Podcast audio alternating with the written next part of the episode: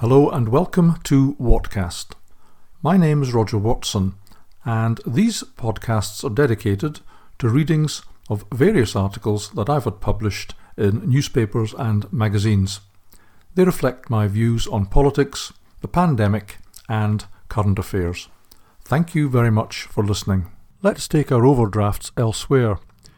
This is a co authored piece with my grandson Jack Watson on the 31st of July 2023 and published in the New Conservative. Much has been written about the Farage affair and his run in with Coutts Bank.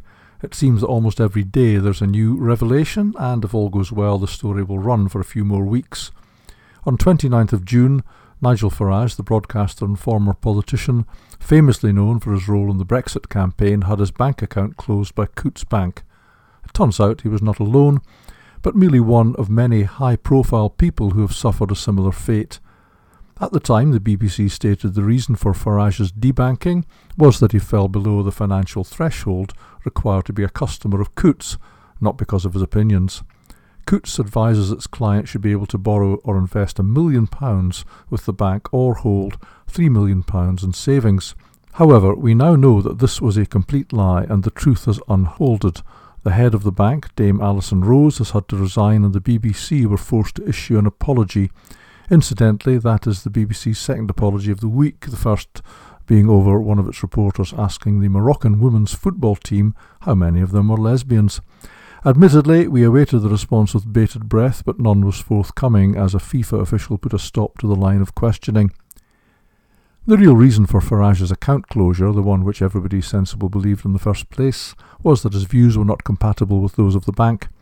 After issuing a subject access request, documents obtained by Farage stated the committee did not think continuing to bank Nigel Farage was compatible with Coutts, given his publicly stated views that were at odds with our position as an inclusive organisation. This was not a political decision, but one centred around inclusivity and purpose. That excuse did not age well. This was definitely a political decision. Banks are supposed to worry about money, not about customer opinions. They've become a branch of the thought police. One of the most interesting aspects of the affair is the way that those with Farage derangement syndrome jumped with joy at the news about his account being closed, and who are now apoplectic at the resignation and apology.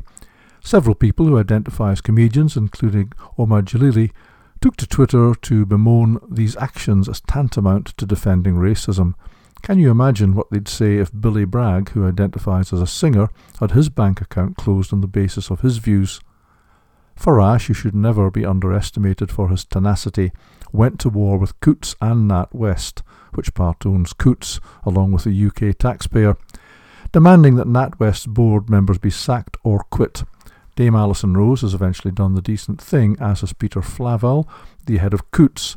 Chairman of NatWest, Sir Howard Davies, is standing firm for now, but with Farage fired up, that may be only a matter of time.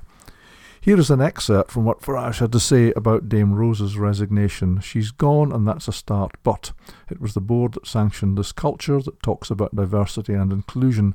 Frankly, I think the whole board needs to go.